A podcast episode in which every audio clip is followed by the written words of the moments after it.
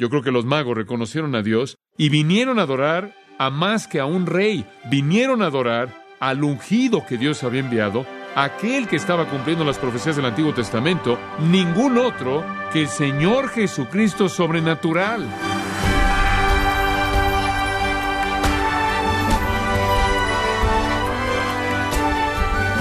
Si le pregunta a la gente en donde vive lo que piensan de Jesús, probablemente ninguno le dirá que le odia. Sin embargo, hay mucha gente que tiene odio hacia Cristo, aún durante la temporada que lleva su nombre. Con eso en mente, estimado oyente, quizás la pregunta más importante que usted debería hacerse es cuál es mi respuesta a Cristo. ¿Amo a Jesús o lo he rechazado? ¿Cómo puede estar seguro? Quiero invitarle a considerarlo cuando John MacArthur da una mirada a tres respuestas que recibió Cristo de las personas que fueron testigos de su nacimiento en la serie titulada El nacimiento del Rey, en gracia a vosotros. Tomen su Biblia y acompáñenme al segundo capítulo de Mateo, Mateo capítulo 2. Ahora retomamos ahí donde nos quedamos la última vez, ahí en el versículo 4. Ahora Herodes tuvo que hacer algo. Y entonces dice en el versículo 4, y convocados todos los principales sacerdotes y los escribas del pueblo, les preguntó dónde había de nacer el Cristo. ¿No es eso interesante? Ahora él debería haber sabido sin preguntar. ¿Sabe que era conocimiento común dónde iba a nacer el Mesías? Todo el mundo sabía eso. No había duda de esto. Muchas de las personas, por lo tanto, nos dice Juan 7:40, cuando oyeron esto, dijeron, de cierto, este es el profeta. Otros dijeron, este es el Cristo, pero algunos dijeron, ¿acaso el Cristo vendrá de Galilea? ¿Acaso la escritura no dijo que Cristo vendrá de la simiente de David, de la ciudad de Belén donde David estuvo? Ahora, aquí viene Jesús, y él dice varias cosas en Juan 7, y la multitud comienza a gritar, oye, quizás este es el Cristo. Y alguien dice, no puede ser el Cristo, porque todos sabemos que el Cristo no viene de Galilea, él viene de Belén. Esto era conocimiento común. Herodes debió haber sabido. Quizás él lo sabía, pero él solo quería asegurarse. Él no quería perder tiempo. Él realmente no tenía la confianza. Él quería una declaración oficial del grupo de los cerebros. Y es tan increíble, es realmente tan increíble que se lo dieron, versículo 5. Ellos le dijeron, en Belén de Judea, porque así está escrito por el profeta. Y tú, Belén, de la tierra de Judá, no eres la más pequeña entre los príncipes de Judá, porque de ti saldrá un guiador que apacentará a mi pueblo Israel. Ellos citaron las escrituras. Ellos le citaron a Miqueas capítulo 5 versículo 2 y le dijeron, él va a nacer en Belén. Esa es la palabra oficial del profeta Miqueas. Impresionante. Ellos sabían eso. Sin embargo, no le dieron atención en absoluto a los acontecimientos en Belén lo cual para este entonces había ocurrido meses atrás y sin duda alguna los pastores habían dado a conocer lo que había pasado. ¿Quién fue Miqueas? Miqueas fue un profeta. Lea ese pequeño libro en algún momento. Es un libro fantástico. Miqueas, permítame contar algo de él. Miqueas fue un profeta quien habló haciendo denuncias como relámpago. Él fue un hombre de quien salió un torrente de cosas. Miqueas no solo fue uno de esos hombres que se aparece para hablarle a la gente de lo amable que era. Miqueas no era un afirmador, Miqueas era un denunciador. Miqueas habló como un relámpago en contra de los gobernantes falsos de su época, y después de que él había denunciado a los gobernantes falsos, él vio a lo largo de las edades hacia adelante y él dijo, uno de estos días, un verdadero gobernante va a venir. Uno de estos días, un gran gobernante. Uno de estos días, el rey, el Mesías. Y ustedes lo sabrán porque él nacerá en una pequeña ciudad, la ciudad de Belén, una vez llamada Efrata, la ciudad donde David establece su hogar. La voz de Miqueas es la voz de un profeta, la voz de un profeta que proclamó y él hizo llorar a una nación, una nación que lloró y lloró por su rey. Y Miqueas dijo, él va a venir y él va a venir y todos los gobernantes falsos van a ser hechos a un lado y él va a ser el verdadero gobernante y él va a venir en Belén. Y Mateo dice que los principales sacerdotes y los escribas dijeron, en Belén de Judea, porque así está escrito por el profeta y él proceden a citarlo. Pero me encanta lo que hace Mateo. Él añade un pequeño toque al final del versículo 6. Y tú, Belén, y bien podría ser, y no estoy seguro de esto, entonces no voy a ser dogmático, pero bien podría ser que los escribas y los principales sacerdotes, y los escribas simplemente dijeron versículo 5, y quizás Mateo añadió el versículo 6. Bien podría ser que Mateo fue el que incluya ahí Miqueas 5, y la razón por la que digo esto es porque se añade aquí al final del versículo que no está en Miqueas 5, que ciertamente no vendría de los principales sacerdotes y los escribas, sino que habría venido de Mateo, y tú, Belén, de la tierra de Judá. No eres la más pequeña entre los príncipes de Judá, porque de ti saldrá un guiador. Esto es hermoso. Dice, un guiador que apacentará a mi pueblo Israel. Eso no está en Miqueas. Cuando dice apacentará. ¿Sabe lo que es tan maravilloso? Los escritores del Nuevo Testamento, escúcheme, los escritores del Nuevo Testamento cuando estaban citando al Antiguo Testamento no siempre citan el Antiguo Testamento de manera exacta. ¿Sabe por qué? Porque los escritores del Nuevo Testamento fueron igualmente inspirados por Dios y tenían el derecho de alterar esas cosas en conformidad con aquello que el Espíritu de Dios estaba revelándoles de manera nueva a ellos en el momento. Entonces, ellos tomaban una porción de esa verdad del Antiguo Testamento y añadían a esa verdad ese punto especial que el Espíritu de Dios quería que en ese momento de la época del Nuevo Testamento fuera añadido. Y había un mensaje maravilloso en lo que Mateo dijo. Lo que Mateo realmente estaba implicando es esto, que vendría un gobernador, un gobernante que pastorearía a mi pueblo Israel. Lo que él realmente estaba diciendo es esto. ¿Les gustaría cambiar a Herodes por un pastor? ¿Les gustaría cambiar un demagogo? ¿Les gustaría cambiar un asesino? ¿Les gustaría cambiar a un hombre que hace tramas? ¿Les gustaría cambiar a un hombre que odia y asesina por un pastor? ¿Quien amaría y cuidaría de su rebaño? ¿Se dan cuenta? Algo hermoso. Ellos conocían la diferencia. Y entonces, Mateo está citando, creo que es Mateo en el versículo 6, creo que los principales sacerdotes y los escribas dijeron, en Belén de Judea, porque así está escrito por el profeta. Y después Mateo añade el siguiente, esto es fabuloso, esto es fabuloso. Dice usted, ¿qué quieres decir? Escuche, todo, todo hebreo en el mundo, todo judío en el mundo, y permítame decirlo de manera clara desde el principio. Amo Israel, créame. He estado ahí un par de veces y hay algo acerca de ese lugar que hace que mi corazón se acerque ahí, aun cuando no estoy ahí. Y tengo un gran amor por el pueblo judío. ¿Usted sabe que los mejores amigos que tengo en el mundo son personas judías? Eso es verdad. Jesús, Pablo, Pedro, David, Moisés, digo, todos ellos. Paso más tiempo con gente judía que con cualquier otro tipo de gente. Entro a mi oficina seis horas al día y simplemente leo a estas personas judías una y otra y otra vez. Mateo judío. También estoy llegando a quererlo mucho. Como puede ver, no tengo problema con eso. Simplemente estoy tratando de decirle lo que la palabra de Dios dice. Y todo judío en la historia es confrontado con Miqueas 5:2. Oye, el profeta dijo, él nacería en Belén. Jesús nació en Belén. ¿Qué vas a hacer con eso? ¿Quieres oír otra cosa? Inclusive los sumos sacerdotes y los escribas, los políticos que estaban en el liderazgo, y los teólogos que estaban en el liderazgo en la época dijeron que él nacería en Belén, como Miqueas dijo. Ahora escúchame. Cuando algunas personas judías vienen y me dicen, bueno, el Mesías no es una persona, es una actitud. Yo les digo, bueno, no creyeron eso en la época de Jesús. Los rabinos de la antigüedad no pensaron eso. Ellos dijeron que era una persona porque una actitud no puede nacer en Belén, pero una persona sí. O dicen, bueno, la idea del Mesías es la idea de la perfección de un reino judío. Usted no puede tener perfección de un reino judío que nació una vez en Belén tampoco. El Mesías es una persona, un individuo, no una nación y no una actitud, y su nacimiento debe ocurrir en Belén. Y escuche, si Jesús no es ese Mesías, entonces, de lo que está hablando Miqueas, ¿de qué están hablando aquí los principales sacerdotes y los escribas? ¿Y de qué está hablando aquí Mateo, quien era un judío devoto? El Sanedrín dijo que fue en Belén. El profeta Miqueas dijo que fue en Belén. Mateo dijo que fue en Belén. Fue Belén y toda la historia se une para estar de acuerdo con que el Mesías nacería en Belén. Simplemente fue donde Jesús nació. Y lo que es interesante es que Dios tuvo que hacer que los romanos hicieran un decreto para que José y María llegaran ahí, para que Él naciera ahí, y Él está haciendo que toda persona esté cumpliendo con su voluntad. Es sorprendente. Estos ortodoxos literalistas, con un conocimiento mental perfecto, nunca fueron tocados en sus almas. O si tan solo les pudiera decir, el golpe del legalismo.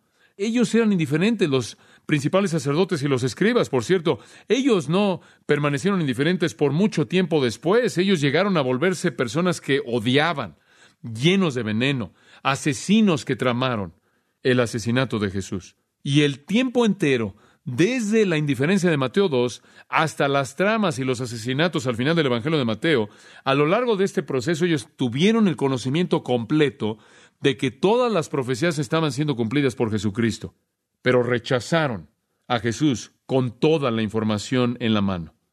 Y Jesús inclusive les recordó que lo que tenían que hacer era revisar las escrituras en las que supuestamente eran expertos. En Juan 5:39 él dice, escudriñad las escrituras, porque ellas dan testimonio de mí. Ustedes son los expertos.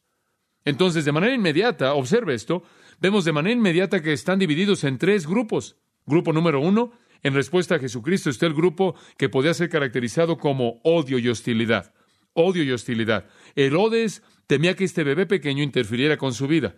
Él era una persona celosa, temerosa, él no quería que este bebé pequeño estuviera metiéndose en su vida, molestando, sacudiendo su vida entera, cambiando las cosas, y entonces él buscó eliminarlo. Y algunas personas todavía se sienten así, 33 años más tarde, y lo hicieron. ¿Y quieres saber algo? Algunas personas todavía piensan así el día de hoy. Jesús es visto por ellos como una interferencia en su vida. Él los molesta, Él cambia sus planes, y si tuvieran la opción, ellos lo eliminarían.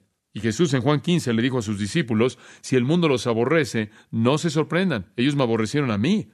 Cuando ellos van y los odian y los van a meter en la cárcel y los van a matar y van a pensar que están sirviendo a Dios, al hacer esto, entonces está aquí el odio y la hostilidad. La segunda categoría, y el odio y la hostilidad es ejemplificado por Herodes. La segunda categoría es lo que llamo los indiferentes. Los indiferentes y los indiferentes son caracterizados por los principales sacerdotes y los escribas. Ellos estaban tan metidos en su teología, tan metidos en sus intrigas políticas y sus juegos para obtener el poder, y tan metidos en sacar dinero en el templo y poder producir dinero lo más rápido que pudieran a expensas de la gente, y estaban tan perdidos en toda su religión que ni siquiera les importó que Él nació. Simplemente eran indiferentes. Y hay muchos así el día de hoy. Siempre pienso en lamentaciones donde Jeremías clama a Israel y él dice, ¿no es nada para ustedes todo lo que pasa? Digo, ¿cómo es posible que sean indiferentes? Quizás estos son los peores. Siempre pienso en el poema de Stuart Kennedy. Dice, y cito, cuando Jesús vino al Gólgota lo colgaron en un árbol, y ellos metieron grandes clavos ahí en las manos y los pies e hicieron un calvario. Lo coronaron con una corona de espinas ahí rojo donde estaban sus heridas, y profundos. Esos fueron días crueles, y la carne humana fue barata. Cuando Jesús vino a Birmingham, simplemente pasaron a su lado. Nunca lo lastimaron, solo lo dejaron morir, porque los hombres se habrían vuelto más tiernos y no le habrían dado dolor, simplemente pasaron ahí junto a la calle y lo dejaron en la lluvia.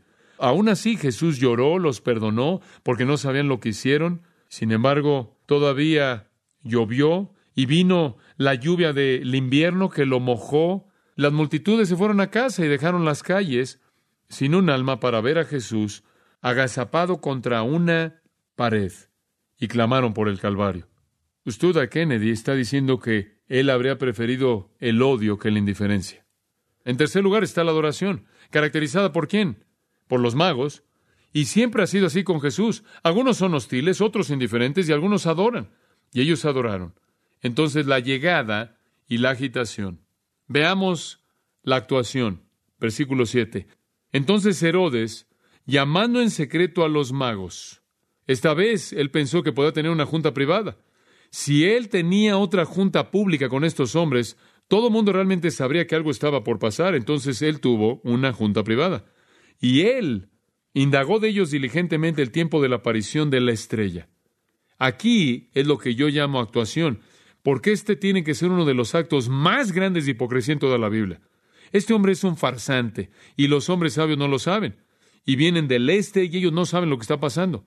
La primera junta fue pública, pero esta junta va a ser en secreto porque Herodes tiene algo en mente, un plan, una mentira, y los sumos sacerdotes y los escribas lo sabrían. Los hombres sabios no lo saben y va a ser muy sutil. Él no dijo, ¿cuántos años tiene el niño? ¿Cuál es su edad? Sino que él dijo, cuando apareció ese brillo, y creo que él tuvo que apelar ahí al interés de los hombres sabios en la astrología y en la astronomía, cuéntenme de esa estrella. Ustedes son buenos con las estrellas. Cuéntenme de esto. ¿Cuándo apareció? Como si la astronomía fuera de interés para él. Su verdadero interés era matar al pequeño bebé. Y por cierto, es interesante que la estrella ahora no es visible en absoluto. La vieron en el este, desapareció y llegaron a Jerusalén y no la han visto desde que llegaron. ¿En qué momento apareció la estrella? Dice ahí que inquirió diligentemente de ellos y la palabra en el griego es exactamente, ¿me podrían dar el día, por favor? Quiero saber cuándo nació ese bebé. Y no sabemos cuál fue la respuesta de estos hombres, pero obviamente Herodes se dio cuenta de que se iba a matar a todo niño de dos años y menores. De esta manera él podría deshacerse del rey. Quizás ellos le dijeron, fue un periodo de seis meses y él, bueno, Simplemente para estar seguro voy a matar a todos los niños de dos años y menores en caso de que la estrella llegó un poco más tarde. Y allí en el capítulo 2, versículo 16, dice que él mató a todos. ¿En base a qué? Versículo 16. Herodes entonces, cuando se vio burlado por los magos, se enojó mucho y mandó matar a todos los niños menores de dos años que había en Belén y en todos sus alrededores, conforme al tiempo que había inquirido de los magos. Qué hipócrita, él quería saber. Y versículo 8, enviándolos a Belén, dijo, Id allá y averiguad con diligencia acerca del niño, y cuando le halléis, hacedmelo saber para que yo también vaya y le adore. Es feo, ¿no es cierto? Aquí está el Hijo de Dios, bendito, glorioso, majestuoso. Aquí está, al mismo tiempo, el necio de necios. En lugar de caer postrado a sus pies, Él desea quitarle la vida. ¡Qué necio! ¿Cómo Él quiso matar al Salvador, al único Salvador? Y entonces los magos se vuelven herramientas ignorantes para la destrucción del Mesías pensando que estaban ayudando. Me encanta la sutileza de Mateo. Acabo de pensar en esto, la sutileza de Mateo. Él de nuevo está enfatizando que Cristo es un rey, no solo por su linaje, no solo porque es, viene a ser adorado, sino también por su rechazo. Si no fuera un rey, ¿creen que este rey estaría molesto por el nacimiento de Jesús? No, Él es un rey. Y Mateo muestra esto desde todo ángulo posible. Entonces la llegada, la agitación, el acto y ahora la adoración. El viaje se ha terminado para los magos en el versículo 9, y esto lo veremos rápidamente. Recuerdan, esto es tan hermoso. Ellos, habiendo ido al rey, se fueron. Y aquí la estrella que habían visto en el oriente iba delante de ellos, hasta que llegando, se detuvo sobre donde estaba el niño. Y al ver la estrella, versículo 10, se regocijaron con muy grande gozo. Ellos habían visto eso en el este. Había desaparecido, llegaron a Jerusalén, no saben específicamente a dónde ir o qué hacer, y allí está de nuevo la Shekinah de Dios, y ellos saben que están en el camino correcto. Por cierto, algo interesante ahí en el versículo 9, la estrella que vieron, literalmente en el griego dice, la estrella que vieron al levantarse, la estrella que vieron en su amanecer. En otras palabras, la estrella, creo, la cual nunca antes había existido y la vieron existir. Significa más, mucho más que tan solo aparecer en un área. La estrella que apareció en su levantamiento, en su aparición, y ahora la Shekinah vuelve a aparecer. Y ahora realmente lo entienden, realmente tiene una señal revelada por Dios y tienen la palabra de Dios, Miqueas 5.2, y esas dos cosas convergen en Belén y van a una casa. Esa es la razón por la que digo que no pudo haber sido una estrella real, porque habría sido bastante difícil para una estrella real estar colocada sobre la parte de arriba de una casa sin quemar la tierra entera. La gloria Shekinah de Dios desciende en el Antiguo Testamento muchas veces, simplemente descendió en la parte de arriba de esa casa, estaban tan contentos. Versículo 11. Y al entrar en la casa, y ya para este entonces están en una casa, ya no están en un establo, el bebé ya tiene varios meses de edad y encuentran un lugar donde quedarse hasta que de nuevo puedan recuperar la fuerza para ir a donde Dios les va a decir que vayan, porque ellos saben que esta es una nueva vida para ellos. Tienen ahora al Hijo de Dios, no nada más pueden regresar a hacer lo que hacían antes, a menos de que Dios les diga, y están esperando. Entonces van a la casa y vieron al niño con su madre María. Por cierto, siempre que María y el bebé son mencionados en el versículo 11, versículo 13, versículo 14, versículo 20 y versículo 21. El bebé siempre es mencionado primero. La preocupación es con el niño. Carlos Wesley lo dijo de esta manera. Velado en carne a Dios vemos, reconocemos a la deidad encarnada. Y eso es correcto. Entonces ellos entraron y vieron al niño con su madre María, y postrándose, lo adoraron. Observen si son tan amables, no adoraron a los dos, sino a quién? A él. Lo adoraron. Lo adoraron a él, honraron como rey. Ellos hicieron lo que solo le haces a reyes, cayeron sobre sus rodillas y lo adoraron. Y la adoración, amados, le pertenece solo a Jesucristo, solo a Dios, a ningún otro, porque nadie más es digno. Entonces ellos adoraron, y ellos adoraron al dar, y esa es una gran manera de adorar. Dice usted, oye, vamos a romper el espíritu de la adoración al recoger la ofrenda. Eso no rompe el espíritu de la adoración. Yo solía pensar, oye, vamos a quitar la ofrenda del servicio, es algo tan mundano, pero me doy cuenta de que ellos vinieron a adorar. ¿Cómo adoraron? Ellos no trajeron un gran órgano y empezaron allá a tocar. ¿Sabes lo que hicieron? Ellos no sacaron ahí una gran ventana de cristal emplomado, véanla. No se subieron ahí a un monte y hicieron esto. ¿Cómo adora usted? De una manera muy tangible. Ellos adoraron al hacer qué? Dar, dar. La expresión de alabanza y qué es lo que dieron. Bueno, dieron cosas bastante fascinantes. Incienso, oro y mirra. Y entonces había oro muy preciado, había incienso, un incienso que olía muy bien, y había mirra, un perfume y un ungüento hermoso. Ahora, la importancia de eso iba más allá del uso natural de cada regalo. Simplemente fueron regalos hermosos, de mucho, mucho valor. De hecho, a nivel personal, creo que esta familia pobre, José y María, que no tenía nada, y José ahora ha dejado su trabajo, más tarde son enviados a Egipto, ¿se acuerdan por Dios? No tenían manera de sustentarse a sí mismos en Egipto.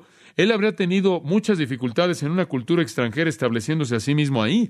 Y yo tengo mucha confianza en que el oro, el incienso y la mirra fueron los recursos, la cuenta de banco que fue usada para apoyar a la pequeña familia, conforme ellos comenzaron por primera vez antes de que hicieran su viaje de regreso finalmente a Nazaret y él retomara su profesión antigua. Esta fue de lo que vivieron, este fue su fuente de sustento, fue algo de valor. Pero permítame dar un paso más hacia adelante al terminar. El oro es un regalo para un rey. El oro está asociado con un rey. José, cuando él estuvo en Egipto, cuando fue el virrey ahí junto al rey, dice que recibió una cadena de oro. Daniel lo mismo. Él recibió oro conforme estuvo al lado del rey. Los reyes en la Biblia tenían coronas de oro, cetros de oro. Salomón tuvo oro por todos lados. Y una descripción de Salomón en Primero de Reyes 10. El oro es mencionado diez veces ahí. El oro era el regalo para un rey. ¿Y qué es lo que Mateo nos está diciendo? Jesús es qué? Rey. Él es un rey. Él es un rey y conocemos a Jesús en términos de su realeza. Y cuando usted viene a Jesús, escúcheme, cuando usted viene a Jesús, como dije la semana pasada, usted es alguien que cree en la salvación de señorío. ¿Recuerda esa frase? Usted viene como un súbdito, un rey, a un señor. Y así debe ser si vamos a ser amigos de Cristo. Debemos ser súbditos de su señorío. Entonces ellos vinieron y dijeron, Él es un rey. Lo dijeron con un regalo. Y después estaba la mirra. ¿Qué era la mirra? La mirra era el regalo para un mortal. Es un perfume para hacer que la vida huela menos mal, para hacer que la sepultura sea menos repulsiva. La mirra era el regalo para un hombre mortal, y él era un hombre. De hecho, la mirra era especialmente el regalo para alguien que moriría. Él era un hombre y él moriría. Y entonces un regalo para un rey y un regalo para un hombre. Él era ambos. Y después estaba el incienso el gran erudito de la antigüedad, ese padre de la primera iglesia, cuyo nombre fue Orígenes, dijo, este es un regalo para Dios. El incienso habla de deidad. El incienso siempre se ofrecía a Dios. Era una fragancia que subía hasta llegar a Dios. En el Antiguo Testamento se almacenaba en la parte de adelante del templo, allí en un recinto especial, y era tomado y añadido a las ofrendas. Y era rociado para que el olor dulce llegar hasta Dios. Y en Éxodo 30 dice que el incienso es para Dios, no para el pueblo. De hecho, y me encanta, Ezequiel 16, 18, Dios dice, es mi incienso, es mi incienso. Era usado inclusive en el lugar santísimo. Y entonces vienen y con el oro ellos dicen, Él es un rey, y con la mirra ellos dicen, Él es un hombre, y con el incienso ellos dicen, Él es Dios. Ahora quizás ellos no sabían que dijeron todo eso, pero ese es el simbolismo hermoso de esto. Entonces la llegada, la agitación, la actuación y la adoración y finalmente, versículo 12, la evasión. Y Dios se apoderó de la situación. Estos maravillosos magos Ellos querían llevar el mensaje del rey de regreso a Persia, el mensaje del nuevo, del Mesías, del que había nacido del ungido. Y entonces ellos fueron avisados por revelación en sueños que no volviesen Herodes y regresaron a su tierra por otro camino. Entonces Dios cuida de los magos y Dios cuida del Salvador. Permítame concluir con esto. Escuchen si son tan amables. No sé en qué grupo está usted en esta noche. ¿Está usted en el grupo de Herodes? ¿Antagonista y amargado y enojado y odiando a Cristo? ¿Está usted en el grupo de los principales sacerdotes y de los escribas? ¿No comprometido? ¿Indiferente? ¿O está en el grupo de los magos? ¿Está en la fila para entrar a la adoración? ¿Tiene en sus manos el oro que es apropiado para un rey? ¿Y la mirra que es apropiada para un hombre mortal? ¿Y el incienso que es apropiado para Dios? ¿Lo ve usted como el Dios hombre, el rey?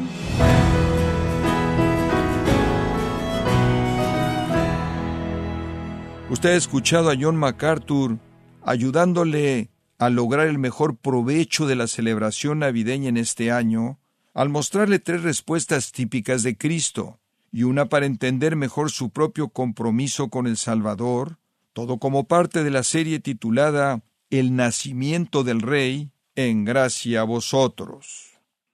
Estimo oyente, si desea obtener un mayor provecho de su estudio de la palabra de Dios, la Biblia de Estudio MacArthur es una herramienta que le ayudará a entender pasajes y doctrinas difíciles, como también le da un acercamiento a la cultura, la geografía, la historia y el significado literario de los tiempos bíblicos. Puede adquirir su copia de la Biblia de Estudio MacArthur en gracia.org o en su librería cristiana más cercana. También le comento que puede descargar todos los sermones de esta serie El nacimiento del Rey, así como todos aquellos que he escuchado en días, semanas o meses anteriores, en gracia.org. Si tiene alguna pregunta o desea conocer más de nuestro ministerio, como son todos los libros del pastor John MacArthur en español, o los sermones en CD, que también usted puede adquirir, Escríbanos y por favor mencione la estación de radio por medio de la cual usted nos escucha en gracia a vosotros. Es importante conocer no solo el país y ciudad de donde usted nos escucha, sino también la radio.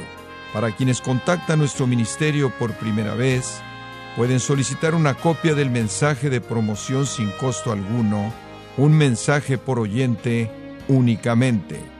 Si usted vive en los Estados Unidos o Puerto Rico, escríbanos a Gracia Vosotros, P.O. Box 4000, Panorama City, California 91412. O puede escribirnos a través del siguiente correo electrónico radio arroba y queremos agradecerle desde el fondo de nuestro corazón su tiempo y sintonía, y en nombre de John MacArthur y del personal de este organismo, invitarle para que nos acompañe en la próxima edición y así juntos continuar desatando la verdad de Dios un versículo a la vez, en gracia a vosotros.